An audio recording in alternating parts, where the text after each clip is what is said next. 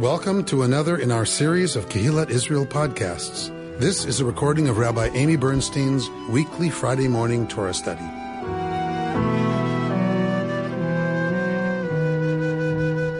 We are in a interesting part of our book of Deuteronomy. It's one of the very, very few um, liturgical pieces we have left from biblical times.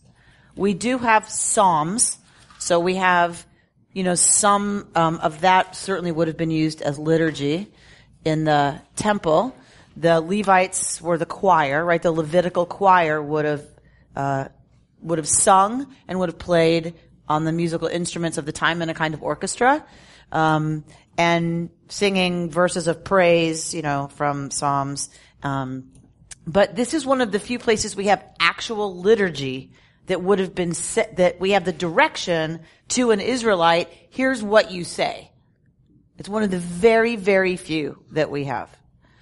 Um, these two, actually, these two pieces. So it's interesting um, in that sense that only these were preserved by the tradition, um, and it's it's an interesting uh, way to think about liturgy in the ancient world, but certainly it still has implications for our time. So let's look at uh, chapter 26, verse 1.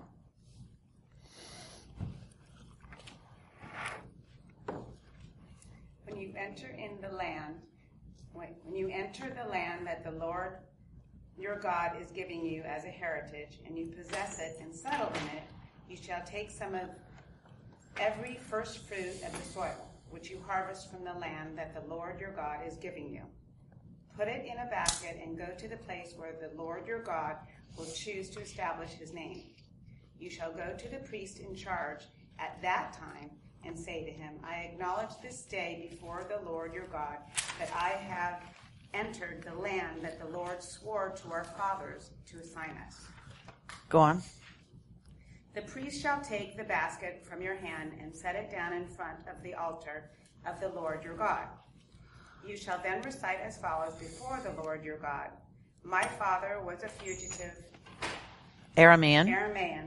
He went down to Egypt with meager numbers and sojourned there. But there he became a great and very populous nation. The Egyptians dealt harshly with us and oppressed us. They imposed heavy labor upon us. We cried to the Lord, the God of our fathers, and the Lord heard our plea and saw our plight, our misery, and our oppression. The Lord freed us from Egypt by a mighty hand, and by outstretched arm and awesome power, and by signs of portents. He brought us to this place and gave us this land, a land flowing with milk and honey. Wherefore I now bring the first fruits of the soil of which you, O Lord, have given me. Keep going. Mm-hmm. You shall you shall leave it before the Lord your God and bow low before the Lord your God. And you shall enjoy together with the Levite and the stranger in your midst all the bounty that the Lord your God has bestowed upon you and your household. Okay, good. So this is one ritual. We have two rituals here. Uh, this is the first ritual, and it has two parts, two components, verses uh, 3 and 4 and verses 5 and 10. When you enter the land that Adonai your God is giving you as a nachala, as an inheritance, and you possess it and settle in it, you shall take some of every first fruit of the soil which you harvest from the land that God is giving you. You will put it in a basket and go to the place where God will choose to establish God's name. What is that place? Jerusalem. Jerusalem. to the altar, to the temple.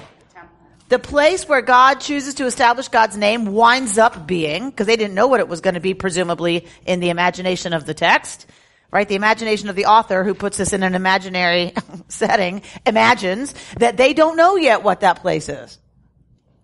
So this cannot be addressed to the generation that is entering the land, can it? I'm going to say no. Um, why? why? Why can't it be addressed to them? They don't know where it is. They don't know where it is, and it's not going to happen in their lifetime. When is the temple built? You know. Right on the tip of your tongue. I know when it was destroyed. All right. 400 years after. Yeah. So there, this is not written, the, the generation who comes into the land isn't going to be the one to fulfill it. It's going to be later generations than that once they figure out this place where God will choose to establish God's name. And there's another clue that we have that means it's not just even that generation. And that clue is found in verse three. You shall go to the priest in charge at that time. At what time? Future. When they have identified where that place is. Where they've identified where that place is and ever after. Whoever the priest is at that time means the time that you Israelite are bringing your first fruits. Which means this is in perpetuity. Right? They didn't know they were going to be destroyed and exiled unless you believe this is written after the exile. But the imagination is still that they don't know that they're going to be exiled. What? that the forerunner of the Chag HaBikurim? So this is Chag Habikurim. I mean, in terms of for each person their own Chag.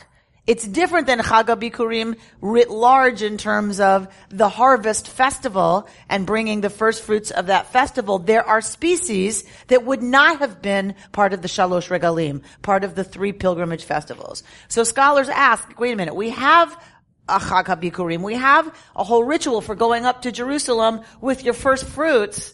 What is this?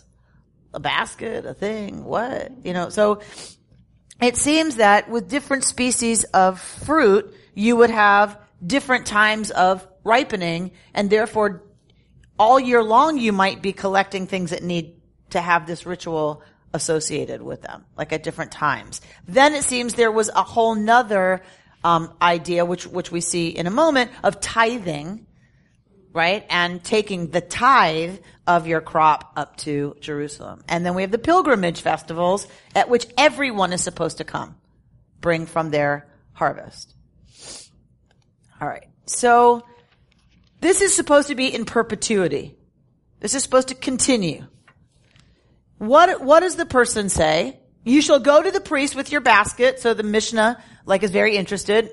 Once, once none of this is happening, one of the only ways to engage with it for the rabbis to express their connection and love and longing, um, was to discuss it at length.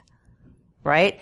Well, how do you know these were exactly the first fruits? Right? So they would take a string and tie it around the first, um, you know, bud that was becoming uh, a fruit. Um, and they would mark it. So throughout the different species that they had going at the time, they would tie a string and then they knew to come back and clip that one and put it in the basket and okay. So, so this is, we get a lot of information from the Mishnah because they're, they're daydreaming all day long, right? About what used to happen in the temple because it's their only connection. So, what the, well, the person then brings this basket to the priest and says, what? Very interesting. What's this? Uh, My father was a fugitive. We've already read that, right?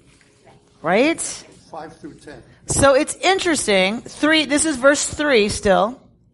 Well, verse three is not liturgy, it's, it's, a, it's an action. Reuben, look at the second half of verse three. Va'amarta elav, and you will say to him, quote, now we get the liturgy. Higadati hayom la'adonai. I declare this day before Yud Hey Vav Hey, right? I mean, you shall, I acknowledge this day before Adonai Elohecha, your God. Who's God? But why is he saying your God? it is an ancient custom to talk about someone of very high status, particularly somebody who was considered closer to air quotes for those of you listening to the podcast, uh, closer um, to God to say your God. It means their God too, but it somehow is like you, you have a different relationship to that God, so you, they call it your God. So before the priest, you say, I acknowledge before Yud He Vav He, your God. My God too, of course. Kivati el haaretz asher nishba Adonai la'avotenu latet lanu. That I have come to the land that Yud He Vav He swore to give to our ancestors. The priest then takes the basket and sets it down in front of the altar. And then the person goes on, right? And what does the person say? This very interesting phrase. Gives a review of history. so the first thing the person says is, Arami Oved Avi. Can you hear the alliteration in the Hebrew? Arami Oved Avi. Yeah? This was an oral recitation. So probably it makes it easier to remember what it is you're supposed to say when there's alliteration. What does it mean? So Sarah's right. Sarah's right. We're going to go to some kind of a recitation of history that begins with this very interesting line. Arami Oved Avi. What do we know about that Hebrew? So what's, what's the, what's the only clear part of that Hebrew? What's the clearest part of that Hebrew? Can we hear it again, please? Arami, Ovain, Avi. So what's the, the clear part is And this is an aleph, not an ayin. That makes a difference. All right, so of course it reads this way. Arami Oved Avi. But this is the only one that's like really clear. because it means what? Avi. My father. Yes, so father, yes. My father. Remember that Av in Hebrew, in modern Hebrew, means father. In ancient Hebrew, it meant ancestor. Avi is a relationship, kinship term backward through the generation. It does not necessarily mean your biological father. So when we say that when we open the tefillah with um, God of our foremothers and forefathers, right? It's avotenu literally our fathers, but it's our ancestors. So my ancestor, literally now my father, but it means the sense of generations, bef- a generation at least before. So my ancestor, the Arami. In the ninth century, we, we know there were serious tensions between people who identified as Arameans and the Israelites. They were at war. So it is unlikely that is what this means, and it's unlikely that it's late. Right? If in the ninth century BCE there's already antithesis, they're already enemies, it has to predate that. So this is probably very, very old. If so, What's Arami? Who is the Avi? And who is the Arami? What, what does Arami mean? Who might this ancestor be? Joseph. Who? Jacob. Who, who went to Egypt? Who went to Egypt? All right, because because we get that next sentence because Reuben has read ahead carefully. He went down to Egypt with meager numbers and sojourned there. So it's gotta be somebody who went down to Egypt. So I've just heard two options thrown out. Jacob, Joseph, who else? It was Jacob because he went to go to his brothers. He was already there. Lisa, it was Jacob. But it wasn't Because- already there. Ah. He went with e meager numbers. Joseph didn't go willingly. He was captured. He was brought there. He was in prison. All right, so it doesn't say he was taken down to Egypt. So Lisa's arguing. It says he went down. Must mean something about agency. numbers So, with others. and what? You said with meager numbers. With meager numbers.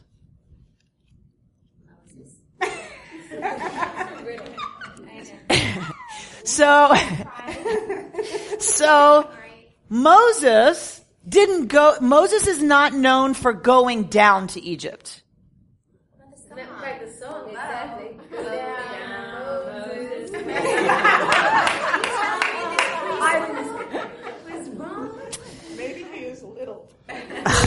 That's when he, that's when he goes back to, So, to tell Pharaoh.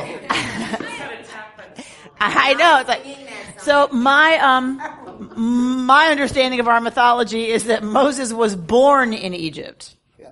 Most, the go down Moses is Moses is supposed to go down from where? From, from, from exile. From Midian. From He was exiled because he killed somebody. He's a fugitive. He has to go down from Midian to Egypt. But this, right, seems to suggest somebody who goes down to Egypt who wasn't born there.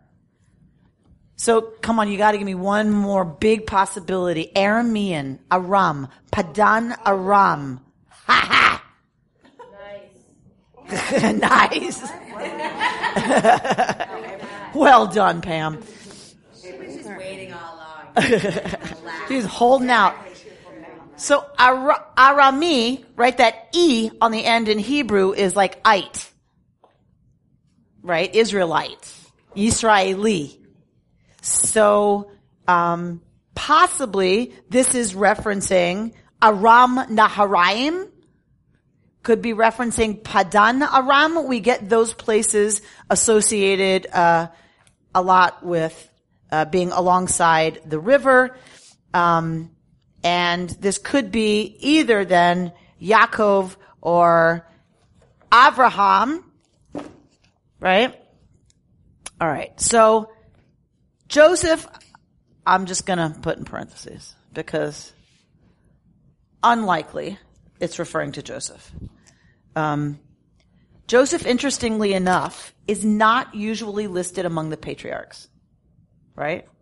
He's not considered an an avi or an av, an an ancestor, a forefather in the same way that Abraham, Isaac, and Jacob are, and of course before them, Abraham. So likely it is referencing an ancestor figure, and that would have been one of the, the big ones, right? Um, one of the big three. Um, all right. Probably not Isaac because Isaac never left Canaan, right? He stayed home. All right. So, so Arami, we've, we've played a little bit with that. So then we're left with this. Oved. So there's two possibilities in the ancient literature, in the ancient world about Oved. It can mean something related to, and notice I don't even expect you to have a clue about this one. Um, perish or stray. So these are two words in the ancient world that are related. We have cognates in Akkadian. Um, we even get an, a cognate in Akkadian that means to flee. Ah, that's the fugitive. Exactly. So when scholars are trying to figure out what to do with this, I just always, I'm not going to go too much in depth here because we don't know which one of these it is. But just always remember that when you read a translation, they're having to choose from among all of the different possibilities and different flavors that this word that we don't really know what it means means. Right? So that we always, we read a translation as authoritative. A translation is always already an interpretation. And in this case, it is very clearly uh, an interpretation. Um, so something about it, whatever flavor we go with, perish, meaning, you know, on, on the border of perishing from hunger or thirst, um, to stray, meaning like no real direction, you know, kind of lost in the world, possibly wandering, or flee with the sense of fugitive. It, no matter which one of these you go with, it seems, given that it's ta- set, its context is dealing with a ritual saying, you've brought me to the land that you promised this ancestor who was Oved. It, it probably means something about being landless. Homeless in terms of a, a, a place that one's people belongs to. Yes? Um, because no matter which of these you take, and then you have a ritual saying, yay, we're here in the land, yay, the land is fertile, yay, God kept God's promise, it means you changed the status of the descendants, you know, from whatever this was to having land and having place and having sacred relationship to it. So, this is the beginning that he went down to Egypt with meager numbers and sojourned there, but there he became a great and very populous nation. The Egyptians dealt harshly with us and oppressed us. They imposed heavy labor upon us. We p- cried to Adonai, the God of our ancestors, and Yud-Heh heard our plea and saw our plight, our misery, and our oppression. And God freed us from Egypt by a mighty hand and an outstretched arm, an awesome power, and by signs and portents, and brought us to this place, and gave us this land, a land flowing with milk and honey. Wherefore I now bring the first fruits of the soil which you, O God, have given me. Why do you know this text? You know this text. You mentioned that, that it's the liturgy, but where in the, in the service is it? It's not generally in our service, but we say it every year. Oh yeah, the yeah. Haggadah. It's the Haggadah. Right? This is the core of the Haggadah. This liturgy is still in place. Just think about that for five seconds. From this time, you shall bring what you have to the priest and say these words. We still say these words every year. That's crazy. How amazing is that? Thousands of years we've been saying these words. Now you can point to other texts and tell me that they are core and central. I believe that. You can point to Shema, 100%. Point to the Ten Commandments. Absolutely. But there is a part of me that says, this is it. Because of the land. Because of the sense that who we are is absolutely fundamentally determined by our history. We are determined by the fact that who we are is a people who suffered oppression, dislocation, marginalization, disempowerment, and we had a relationship to some crazy thing we call Yodevave. And in that relationship, our reality changed and we locate that change in that force that we call God. And out of our change in circumstance, we are a people who feels called to give thanks for our blessings and our bounty. This is where we start everything. We wake up in the morning and we have blessings to say. Thank you, God, right? That I woke up. Thank you, God, that my mind can discern from day and night. Thank you, God, al Hamayim, that I wake up and stand on firm ground. Zokef Kefufim. Thank you, God, that I stood up straight this morning. Well, right, Reuben? Depending on the day is how straight we actually stand up. Um, that, that it's not unrelated. Our, our reality is not unrelated to this vast power in the universe that is beyond our possibility of understanding, but not, but always within our capacity to experience. That is a phenomenal thing, and it's so Jewish. In its time, it's radical because pagan religion was about giving thanks to the God of fertility, the God of the land for the gift of bounty from the land. The people that the Israelites lived among, and most of us believe arose out of, uh, right, um, worshipped Baal at this time of year. They thanked Baal for Baal's moving through, you know, its own forces of fertility in order to result in crops. Not the Israelites. The Israelites understood Yud He to be this, yes, that which makes for fertility in the soil and brings that forth is the same force that changed our circumstances from Egyptian slavery to responsible covenantal freedom. They are the same. That is a radical move in the ancient Near East. It is ethical monotheism.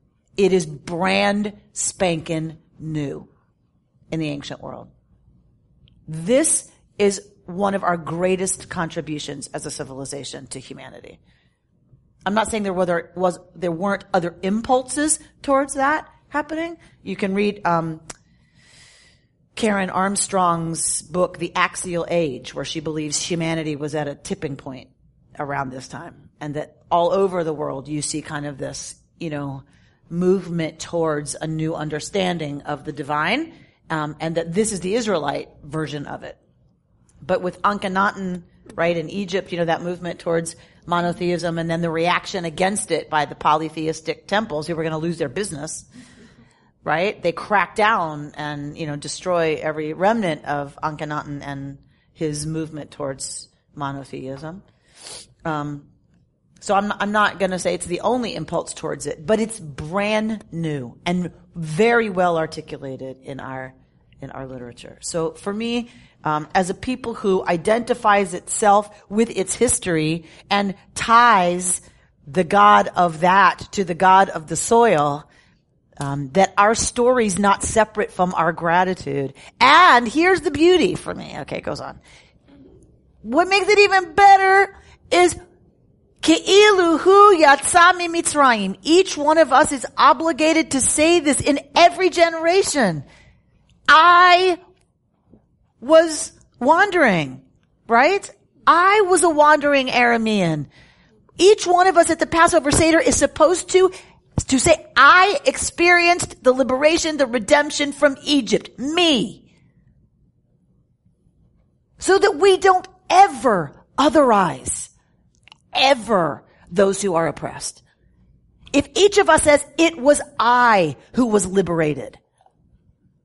I was the slave. You can never turn to another person living in oppression or poverty and say, if only you would work harder. You can't ever otherize the slave or otherize those who are marginalized or disappeared or silenced or stigmatized because you're supposed to understand it was you. That to me, that connection, that real sense that this covenant remains in place because it's us, that is powerful. Truly powerful. So you are to take this basket and leave it before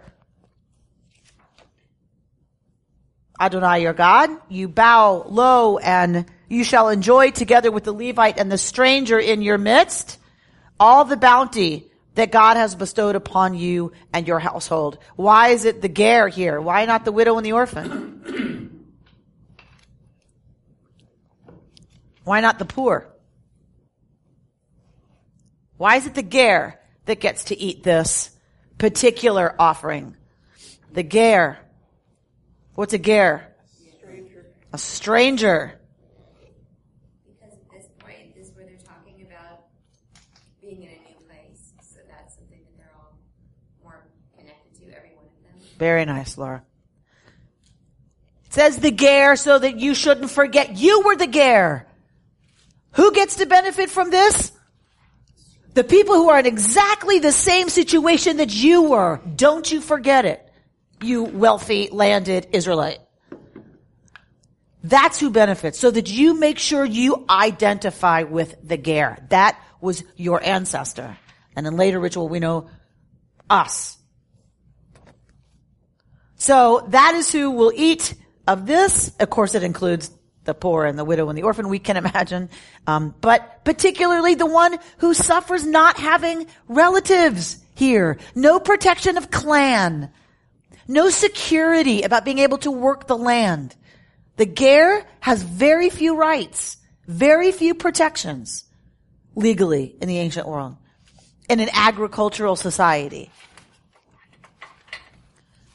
So this is the, the rich, the first ritual. Any comments here?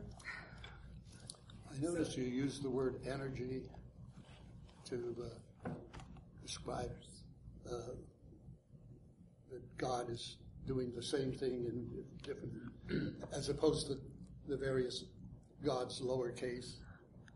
And you use the word energy to describe uh, God. Is that, you want to comment on that? Do I want to comment on that? Um, for me, it's really my closest understanding of that word, God. It, there is there, for me, God is not being, a being. God is being, capital B. Existence, reality, capital R. Um, that energy that holds it all together, that moves through it all, animates it all. We know that this is 99 point, what, 8% energy? It's just frozen energy? For me, that's the closest word in our time I can find to identify in our linguistic um, world um, a, a, word that works for me. Um, I don't believe in a God who thinks and decides. I do believe, as I'm a true Reconstructionist this way, you know, that Kaplan, you know, when Kaplan talks about um, liberation or transformation, he identifies God as the power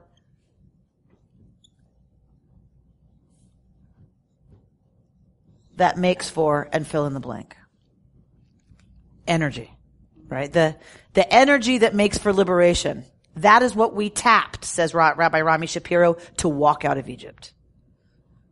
That's a little different than God liberated us from Egypt, um, but is my theology, right? That we tap that power that allows for transformation, redemption, um, liberation to, to, to walk out. Blanche? Uh, this is a bit of a tangent, but on page 1193, there's a comment in the gray area. Mm-hmm.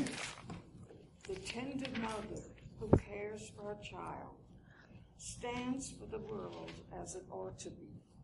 As a what? As it ought to As it ought to be. Now, this is one of the first times that motherhood has been given this status, aside from providing an heir. And I was very impressed with it. And what is it referencing? It's, it's post-biblical interpretation, is all it says. Of what? Of one of these texts? 1210. It's referencing what? 1210? Yes. Uh, no, something odd. Okay. Page. So, um, Post biblical interpretation. I'm just curious what they're linking it to here. Uh, it says, um, 28.1, now if you obey, uh, Because this is where Yitz Greenberg goes with the whole concept of Brit. So Yitz, Rabbi Yitz Greenberg teaches, he's got a great new book. His, he says his wife made him quit doing other stuff to write it, um, cause she was afraid he wouldn't get to it. Um, and he, he's been studying this um, concept at deeper and deeper levels. But so this whole, which we're going to look at at the, you know, it's the end of our parsha, is this idea of covenant and brit for for him. There's no olive. Brit is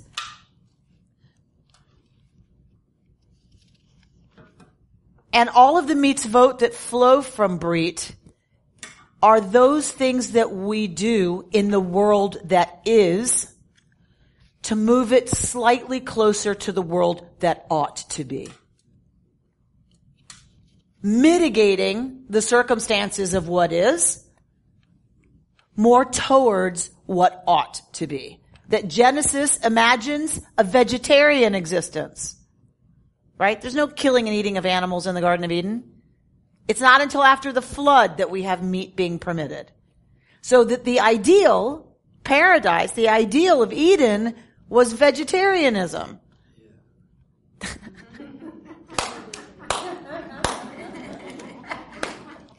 the world that we live in is one where meat is consumed. So what Yitz Greenberg argues is so after the flood, you know, we get kind of this understanding of covenant and that is that God accepts that it, that it's not where it ought to be. So how can we behave in ways that, that accept it as it is and move it towards what ought to be? You can't eat anything you want. You can eat some meat. You just can't eat all the meat you want, any kind, anytime. Does that make sense? Um, and so what I hear you saying is that there's midrashic literature that says this is what mothers do, is stand for what ought to be rather than only what is. Which is, I just would love to know where they pull that from. It's actually on page 1211 at the bottom. It's, it's actually a gruesome paragraph. It's what? It's, it's pretty gruesome. It's um, on page 1211.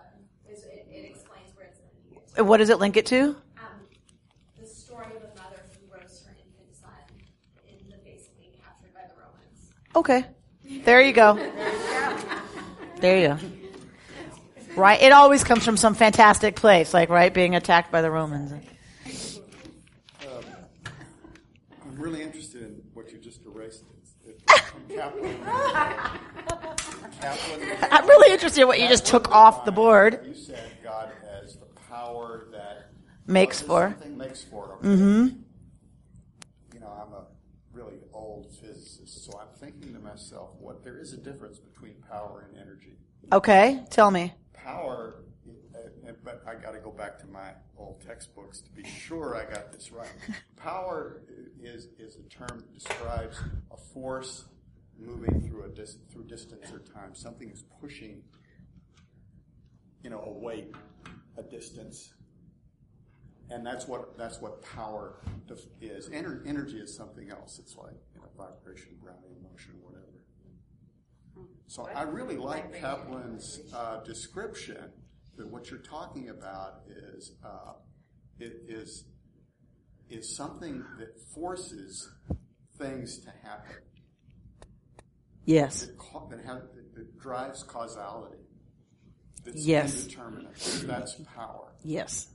You use power and energy interchangeably. I do. Not being a physicist. Well, I got Um, I to go do some research. Now- sure That's right. exactly right. Um, but I mean, I don't think they are mutually exclusive, right? They are different. They're different. It's particle wave. You know, it's like both and that that that energy that is everywhere and is not necessarily moving or you know directional in any sense is potential is you know is present is amorphous is that is a good let's just say even metaphor right? I don't believe god necessarily is energy. I think that's too small.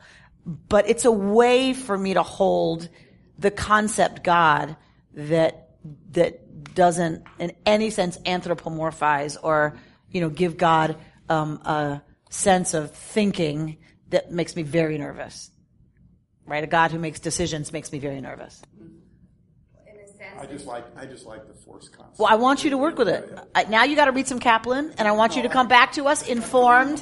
Um, I don't know how well Kaplan knew science, assuming he did somewhat, um, this is certainly, I mean, I love this idea that there is, there's that which we can't see that moves things towards when Kaplan would say there's a human component also. You know, that, that we, we must draw on the power that makes for liberation by walking out of Egypt. We have to move into the sea. Right? It's not, it's not just one pushes us to liberation. It's that we draw on the power that makes for liberation to step into the water. And that's what causes the waters to part. The combination of those two things. I saw a hand and, yeah. Yeah, um, the, the way I perceive it or kind of uh, put it in an image is that energy is like the, it's passive. It's like the wand. You have all the possibilities of some things to happen or to be. And then there's a, I would add a third word with the intention. The intention makes the energy become powerful to become something or to have a direct direction or to become something. So that's the active. The other, the energy is there. It's the passive, it's the woman, it's the one. And then comes the intention that lightens something, that energy, and becomes that power that moves. Lovely. It's the male side, of, because everything's male. So lovely. So active and passive, dynamic and static, potential and actual. All of this exists, by the way, in um, Gersonides. Um, in case you want to look it up, um, Gersonides writes like a lot about the idea of potential, and our whole life is about actualizing what is in potentia, and that that is that is the art of being human. That is our job through intention. We take things from potential to um, gashmiut, to to actual yesh and ayin, isness and nothingness. Those are the those are the poles between which we move. I, I just want to make sure I understood your accent. Did you say womb? Womb, Womb, yes. Yeah, womb. Yeah, oh, so it's the- passive. You know Yeah. it has the ability, The and then the intention comes in and creates it into the power and makes it active. So passive active. Okay. Yeah. Beautiful. And that this happens all the time. That's the other thing I love about this as, as ritual, as liturgy, is it, we don't recite this just as history. It is history, and our history is important, but it's living history. We are always moving from Egypt to the promised land. Always. And we are always going back there. To Mitzrayim, the place of constriction. Tsar, the rabbis read. Tsarim, narrows, blinders, right? Tightness, stuckness. We are always moving back to that place and we always must then find a way to tap that force that will allow us to push out of those places once again into a land flowing with milk and honey. And there is a 40 year journey in between. it ain't overnight and it ain't easy. And we do it all the time. I think this became particularly powerful. It's why it's in the Haggadah. It became particularly powerful for a people in exile who were once again Arami, Oved. Once again without a place. Once again vulnerable. Fugitive. On the run. Temporary. Sojourners. Ger. Strangers. This became particularly powerful for us and I believe is one of the ways we maintained our identity in all of the lands of our dispersion as the language goes. This is how we did it. Is that no, no matter where we were sitting, no matter where our table was, no matter how temporary or how permanent we thought that table was, we all told the same story. The absolutely unbelievable miracle of the whole business is that there's Israel again. Only because this is the story we identified with and lived, no matter where we were. And this is a story that was told the night of the first Seder in the Warsaw Ghetto. just before the big uprising. Three people survived. And the first time this was ever told, it said, You shall tell it with girded loins and with your sandals on your feet and your backpack on, ready to go. That's how you told the story the first time. In Egypt, in slavery, in danger. Gird your loins. That always means weapons. Get ready. You may have to fight your way out.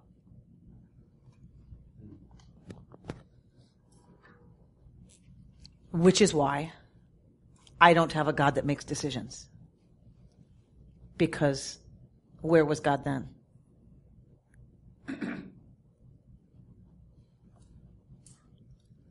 God is in the power we have to hold and remember and transcend even, even evil, decimating the innocent of our people.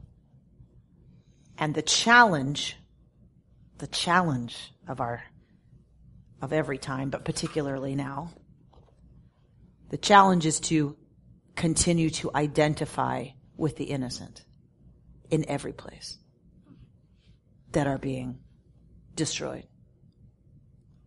And what is, as an American, I have to ask, what is my part in that?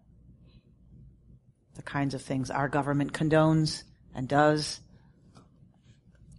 We have power now. We're in a democratic government where we have, we are the most powerful nation on the planet. And we who have suffered such atrocious, horrific loss and torture, can we continue to come out of this and not out of retribution, not out of revenge, not out of fear? Can we continue to come out of therefore? You will protect the ger, those who are powerless. And it is a mighty struggle to stay here. A mighty struggle. When I hear the level of rhetoric, when I hear the level of scary vitriol being used within our own community to talk about this, it frightens me. It really frightens me. It's a deep sadness and a very, very large concern of many of us in the rabbinate. As we look to our communities, particularly, you can tell where I am. I mean, you know, coming up on the High Holy Days, looking at the state of the conversation, looking at the state of our ability to hold. How do we honor this now that we have power? We still come, right? We still have the history of being traumatized and victimized and terrorized. And we are in some ways, I mean, certainly there are places in Israel that are terrorized all the time. How do we hold both of those? And, and the, the state of the conversation is not in a good place, I don't think. And I'm deeply concerned for us as a people that if we can't continue to see this text as central, and if we can't figure out a way to have the conversation about how and are we living into this, I fear for our soul. I'm not saying what the answer is. I'm saying if we can't have the conversation, I worry we are compromising what has kept us an ethical, moral center for the planet. We've had that as our credentials for so long. And I just want to make sure we're doing the incredibly brave, courageous, very scary work of continuing to talk about what that means in our time. So I go into the holidays with hope and not a small deal of trepidation to even begin addressing, you know, this issue. All right. Would you, Pam, please pass out the covenant and conversation? Or I, actually, it's probably a packet at this point. You've got Rabbi Shefa Gold and Two different things. yeah, you've, it, they should be together. I think Leslie put them together. Mm-hmm. Great. So just take a packet. Oh, so this, okay. Voila.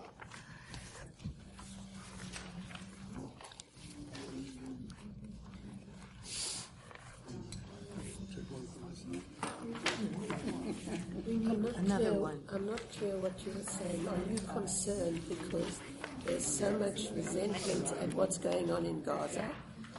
And uh, you're afraid that if we show no compassion to the Gazans, we, we regress to being monsters.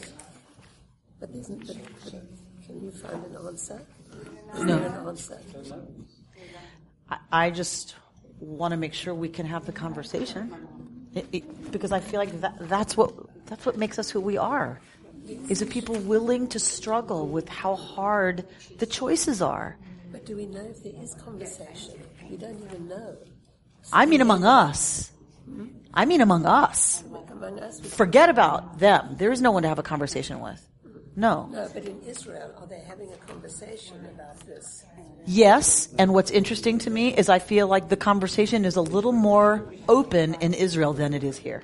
That's interesting. It's very interesting. Yes, yes, That peop, that I think that journalists and other people within Israel feel more able, not totally, but more able to be critical and to have a critical conversation than we do here. Critical about themselves. Yeah. So Israelis being critical about Israel. Yeah. Yeah, About the government, about whatever decisions are made. W- You don't, you don't think people here talk about being critical about the government? No. President Obama. You can't, I don't think you can say that in any Jewish community and feel safe. Absolutely not. Really. Of our government? Which government? Not our government. Government of Israel. When American Jews criticize Israel, she's saying not Probably not. easily. American Jews get in trouble with each other for Yes. criticizing Israel. Or having the discussion at levels that are real. Exactly. And that if we can't be safe with each other in this conversation, to have the conversation, I worry for who we're becoming. That's all. I mean, not, that's all. I mean, To be able to say that Israel is not perfect, has not done things perfectly. Or and to discuss what are our ethical concerns and and about whatever situation is unfolding. And i feel like we're not we're not at a place of having that conversation in any way rationally or with with understanding of good intention on both sides right? The vitriol is so high. Right that there, it's it, it, it's it's more Same thing is true. Where you can't have a debate about abortion, you can't have a debate about guns. I mean, you, you, you, Yeah. and not in this country. No, it's- But I think it's not a really rational amongst, debate. amongst the Jewish, within the Jewish community, talking about Israel is such a higher hot button topic than, than That's true. talking Right. about abortion It's in the survival. United It's States. sur- it's I personal mean, survival. It's a, And it's survival But maybe it's because we're the strangers. We're like the strangers. If we don't say Israel is the perfect ideal state, then we have nothing. We like these, you know, I mean, you, if the ideal is to have a land of our own, it's there, there's the land of our own. If we start knocking the land of our own, how can we ever get to that ideal state as strangers? In Because if we don't, what is it? If we don't involve in a really serious conversation about what that state is about, then we have abandoned the ideal. we, we're not allowed to abandon the ideal. That's exactly right. history. That's exactly right. So we have to stay in the conversation about what does the ideal right now call for. That's the discussion I don't feel is allowed to happen right now. we feel really powerless. Because So that's a concern I have that when we come out of we're powerless, then we do really we do things that are not in line right with mm. with what I believe our greatest ethics But and isn't morals are. a kind of defensive, natural place to go when you're under attack from all sides? When anti-Semitism is greater now than, I mean, for those of us who lived through Holocaust years, we thought, well, now it's over. Now the play, the world is a whole different place. Well, you know, in France, it isn't. Yeah. So it's a tough spot to be in. Hundred percent, no denying that, no denying that. Mm, but I've, mm. yes, and because it's so painful, and because the cost and the implications are so dire, in either case, we have to be really vigilant about the conversation Okay. and not I- I have a bumper sticker in my office that says fearful people do stupid things. And I believe that. When we come out of only fear, we do stupid things. We do devastating things. We do wrong things. Sometimes we have to do things that another part of us believes is wrong. Okay. But let's talk about it. If we decide even that we have to do something that's abhorrent to us to survive, okay. But are we talking about it? Really talking about it? I don't know. I think fear still informs so much of the mood of the conversation that I worry, I worry for us. It does. It, it, it totally does now more than ever. Because With good people reason. feel they need a place like I was born in 1965. I grew up learning about the Holocaust. I always said in my head that was then. This is the first time this in this era right now that I'm like, oh my god, you know, especially like reading about Alon Gold and the things that happened to him just six miles away. And then the fear takes over and you go, thank God, if the shit hits, we have a place to go. We have a, like you're, and if you're right, it's the fear that takes in, that makes you defend Israel to the whole. Get, getting back to the a happy place to be here and now in Los Angeles. I was at Temple Emanuel yesterday. Wait a minute, get it back to my happy place here in Los Angeles, Temple Emanuel. Okay, laugh already. yeah, I was at a at an event for Holocaust survivors. 150 survivors were there, plus a lot of caregivers. They're very, very elderly now, and very, very frail. Yet they came to this event and had a wonderful time. And um, it was good, and it was good. So, and they re- and they remembered each other. That was very good too. They were so the small blessings. All right, let's let's go to um, Rabbi Jonathan Sacks and look at his second page of commentary, which is numbered p- his page three.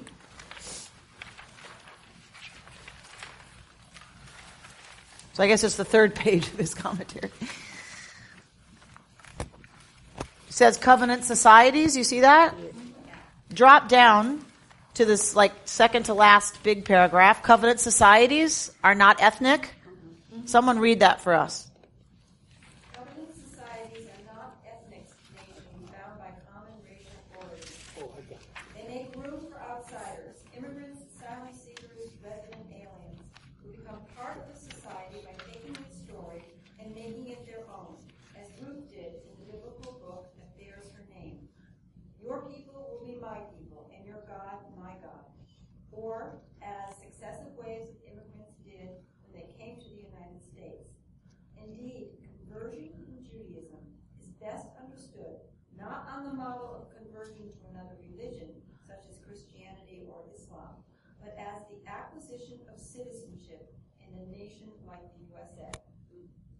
Go on.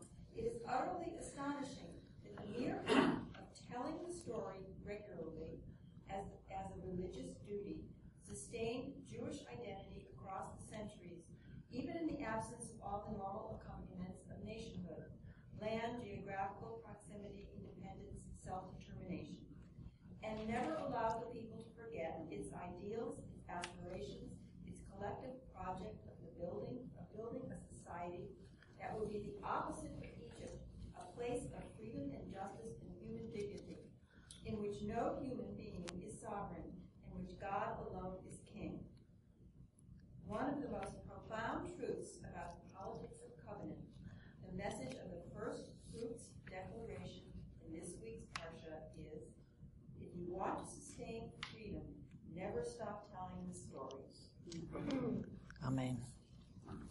Shabbat Shalom.